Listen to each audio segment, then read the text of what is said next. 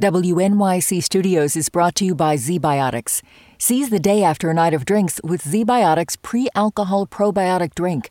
ZBiotics was invented by PhD scientists to break down the byproduct of alcohol, which is most responsible for making you feel crummy the next day. Drink ZBiotics before your first drink, drink responsibly, and you'll wake up refreshed and ready to take on the day. Try it for yourself at zbiotics.com slash WNYC and get 15% off your first order when you use WNYC at checkout. That's zbiotics.com slash WNYC and use the code WNYC at checkout for 15% off. Listener supported. WNYC Studios. Hey, it's Latif from Radiolab. Our goal with each episode is to make you think, how did I live this long and not know that? Radiolab, adventures on the edge of what we think we know. Listen wherever you get podcasts.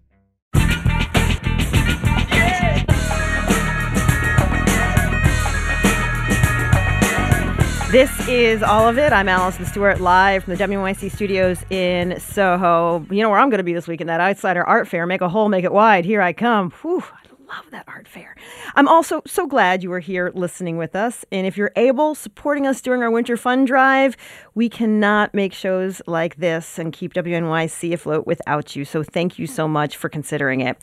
And just to preview next week's show, Margaret Atwood will join us to discuss her new collection of short stories. We'll also talk about the new TV adaptation of Daisy Jones and the Six with showrunner and executive producers, as well as a team who composed the music for the band. And we'll continue our conversation with Oscar nominees as we look ahead to the awards ceremony. We're going to speak with the costume designer of Everything, Everywhere, all at once. Really looking forward to that conversation. That is all happening in the future, but right now in the present, right now, let's get this hour started with Ben Okri.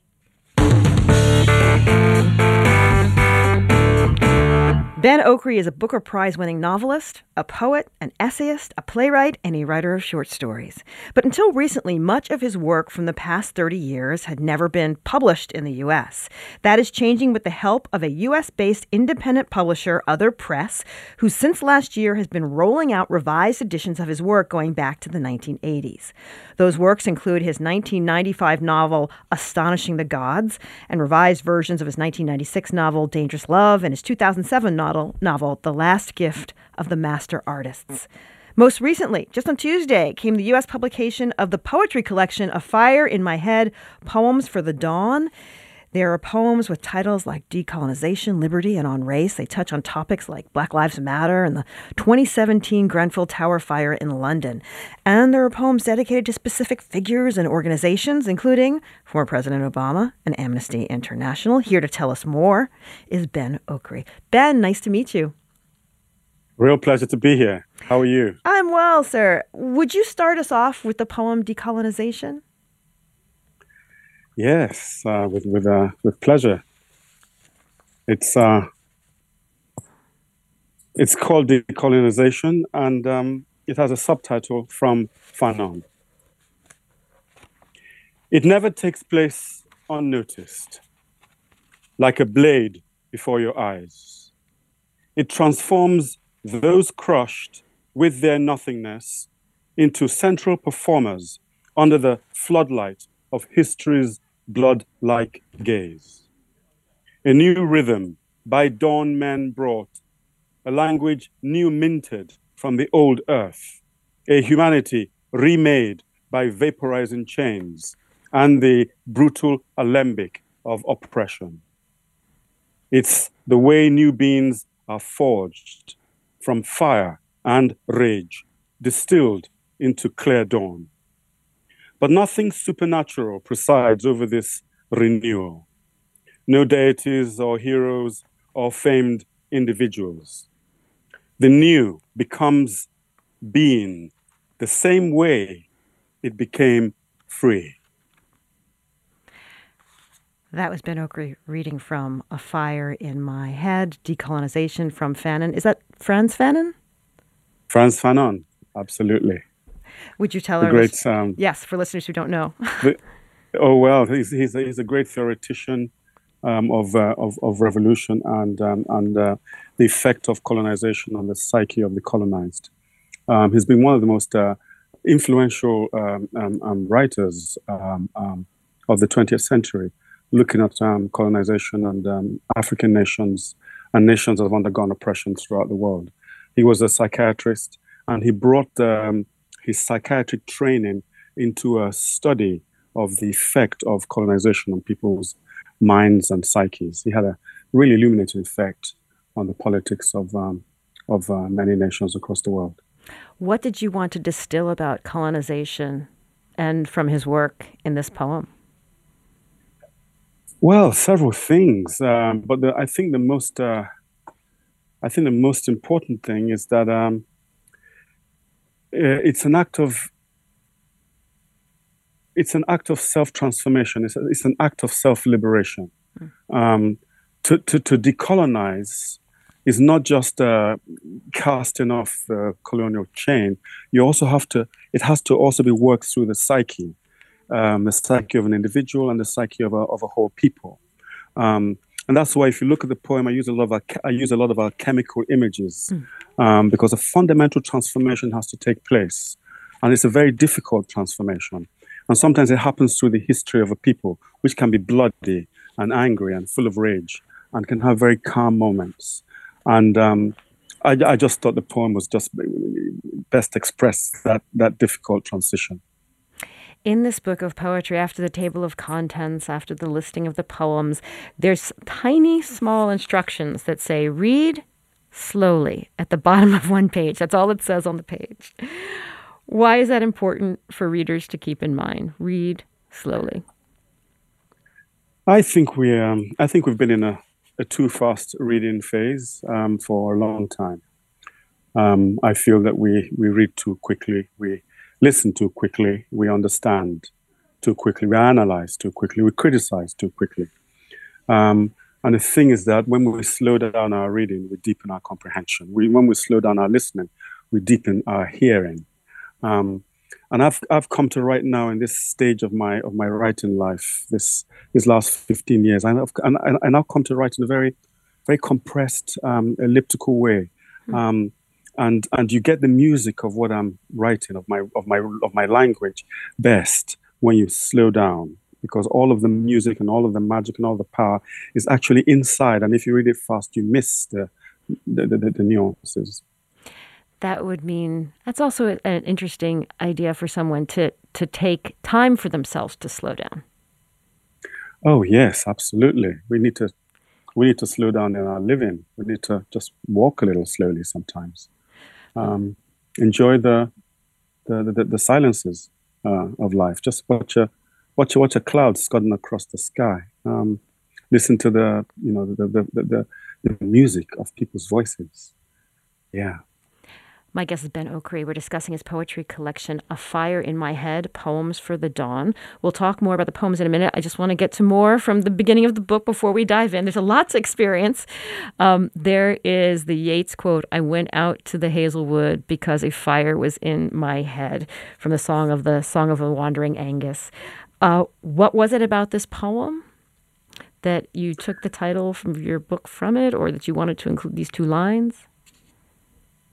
Oh well, first of all, I was kind of, you know, uh, you know, I, which of us poets doesn't love Yeats? Um, and this is uh, this is early. This is early Yeats. This is mythic Yeats. Um, this is Yeats exploring the relationship between um, the land and mythology. Um, and um, to be honest with you, I was really rather surprised that nobody had, um, because Yeats is very much mined mm-hmm. for for titles. Uh, he's one of the most used poets for titles in the world. And I was very surprised at a fire in my head. This wonderful phrase from from from the Wandering Aengus hadn't been hadn't been hadn't been used. It's a it's a magical little poem. Um, but a fire in my head kind of really spoke to me really deeply because I've been carrying quite a few fires in my head for a while. Um, mm-hmm. Political fires, mythic fires, um, fires about love, spiritual fires.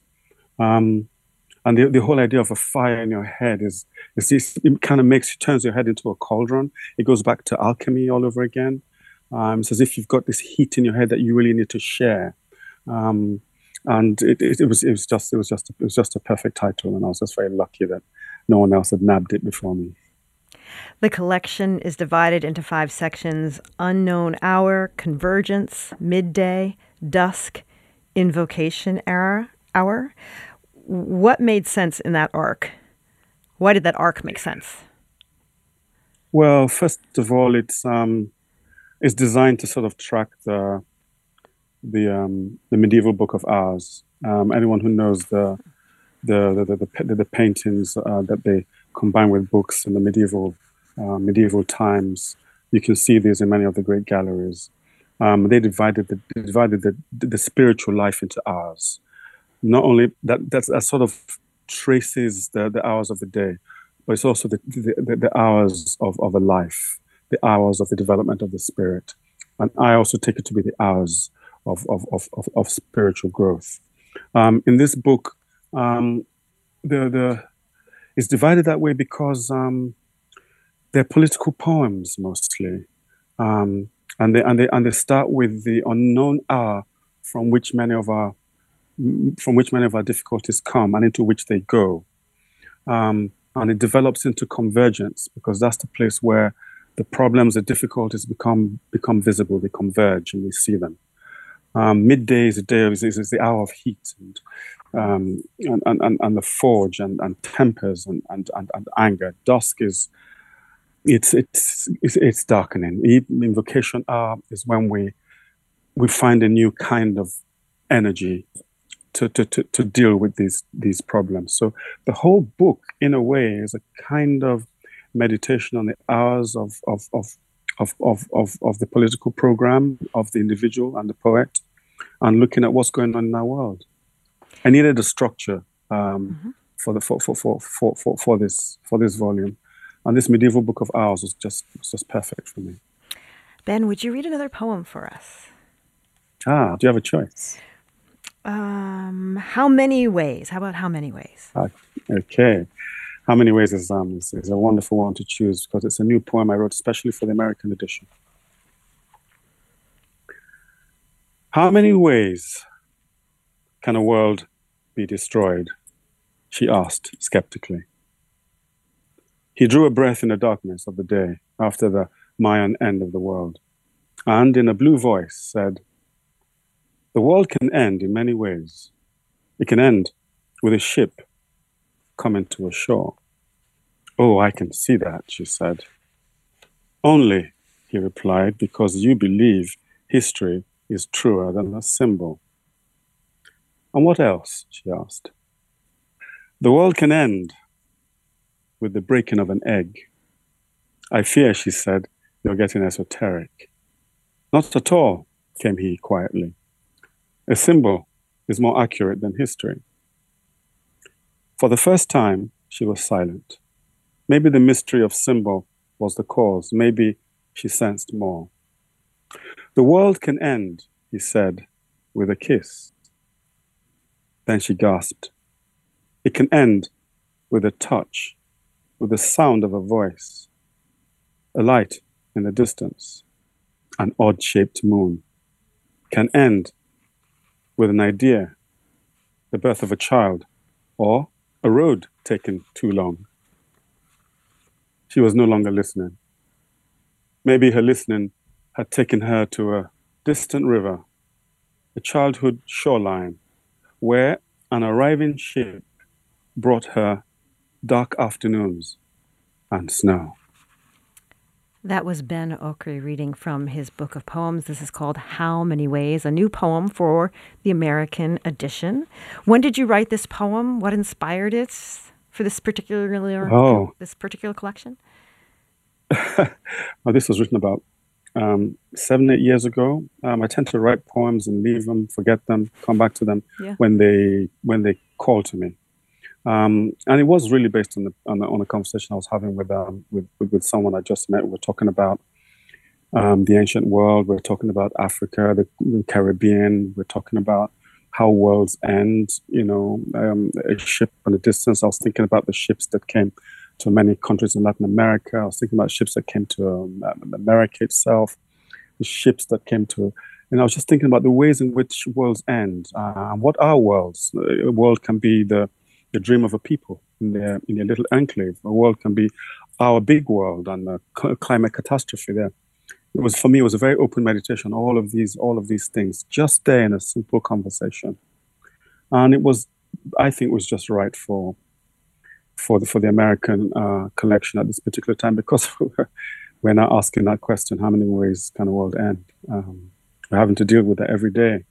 Anyone who's uh, got the slightest feeling about the climate um, uh, catastrophe hanging over us, you know, is is, is is is asking asking that question: how many ways can our world end? There's a line in the poem that just leaps out: "A symbol is more accurate than history." And is that because uh, history, the history we read, depends upon the point of view of who writes it? Absolutely.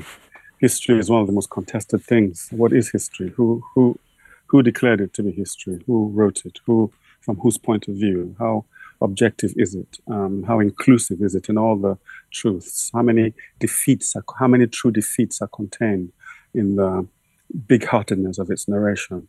um, history is contentious and will always be uh, contentious because there's so many voices that are not heard that emerge much later on and say, well, actually, I was there. My voice is not recorded. Um, but a symbol, a symbol is, is true. A symbol sometimes emerges from the depth of our consciousness, from the distillation of our lives. And mm. it's just there. It just holds the, the, the, truth of a moment or the truth of an understanding. Um, un- unwavering, whether the symbol is a circle or it's a lamp held up in the dark, um, you know, or whether it's a fist or whether it's um, a kiss sent across an empty space to someone who is departing. The collection includes uh, a poem of yours that's very well known, Grenfell Tower, June 2017, about the fire that started in a mostly low income London high rise killed more than 70 people, and your reading of the poem has been viewed more than 6 million times on Facebook. When did you know this poem was resonating with people? Um, I don't know. It took a while to, to before, I, before I became aware of that.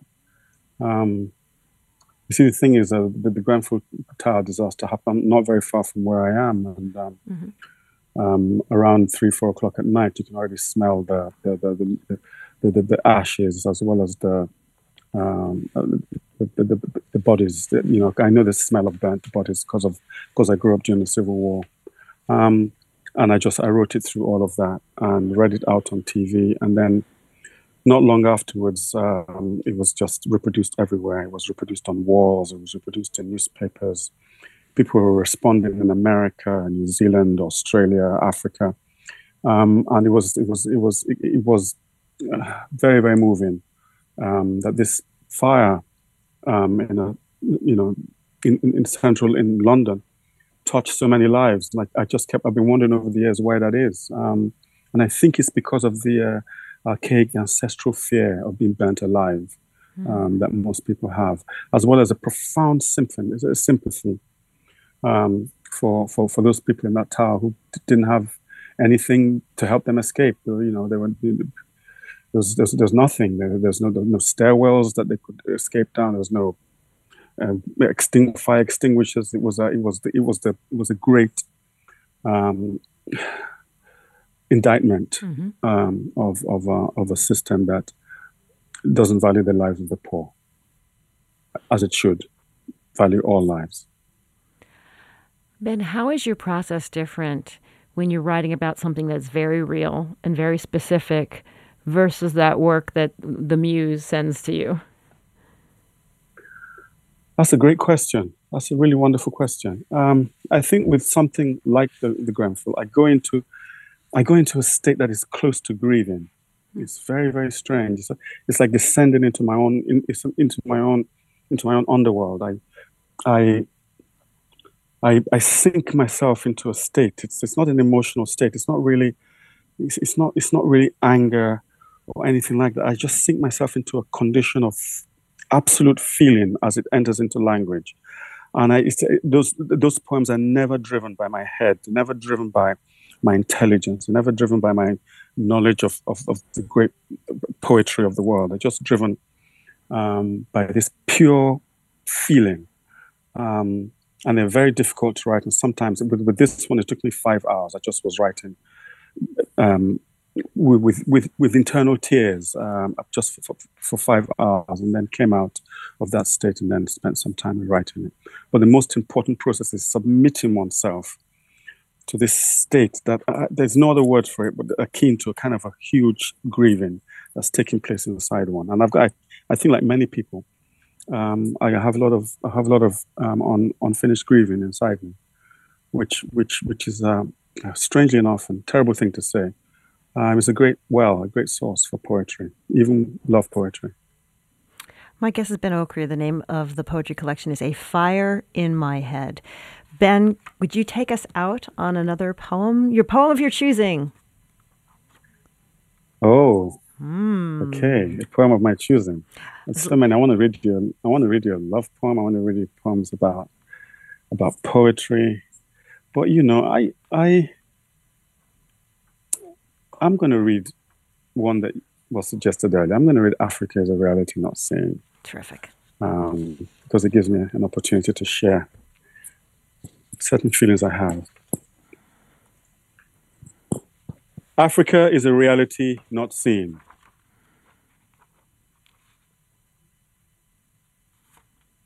Africa is a reality not seen, a dream not understood. Its wars are the scab of a wound, its famine, the cracking of seeds, its dictatorships, a child torturing beetles in a field.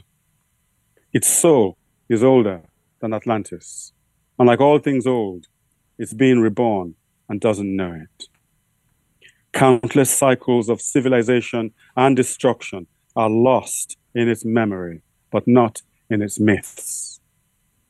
Africa is a living enigma. An old woman taken for a child, a wise man taken for a fool, a beggar who is also a great king. You've just heard Ben Okri reading some of his poetry from A Fire in My Head Poems for the Dawn. Ben, thank you so much for sharing your poetry with us. It's been wonderful being in conversation with you. Thank you. This is all of it. WNYC Studios is brought to you by ZBiotics. Seize the day after a night of drinks with ZBiotics pre alcohol probiotic drink. ZBiotics was invented by PhD scientists to break down the byproduct of alcohol, which is most responsible for making you feel crummy the next day. Drink ZBiotics before your first drink, drink responsibly, and you'll wake up refreshed and ready to take on the day. Try it for yourself at zbiotics.com slash WNYC and get 15% off your first order when you use WNYC at checkout. That's zbiotics.com slash WNYC and use the code WNYC at checkout for 15% off.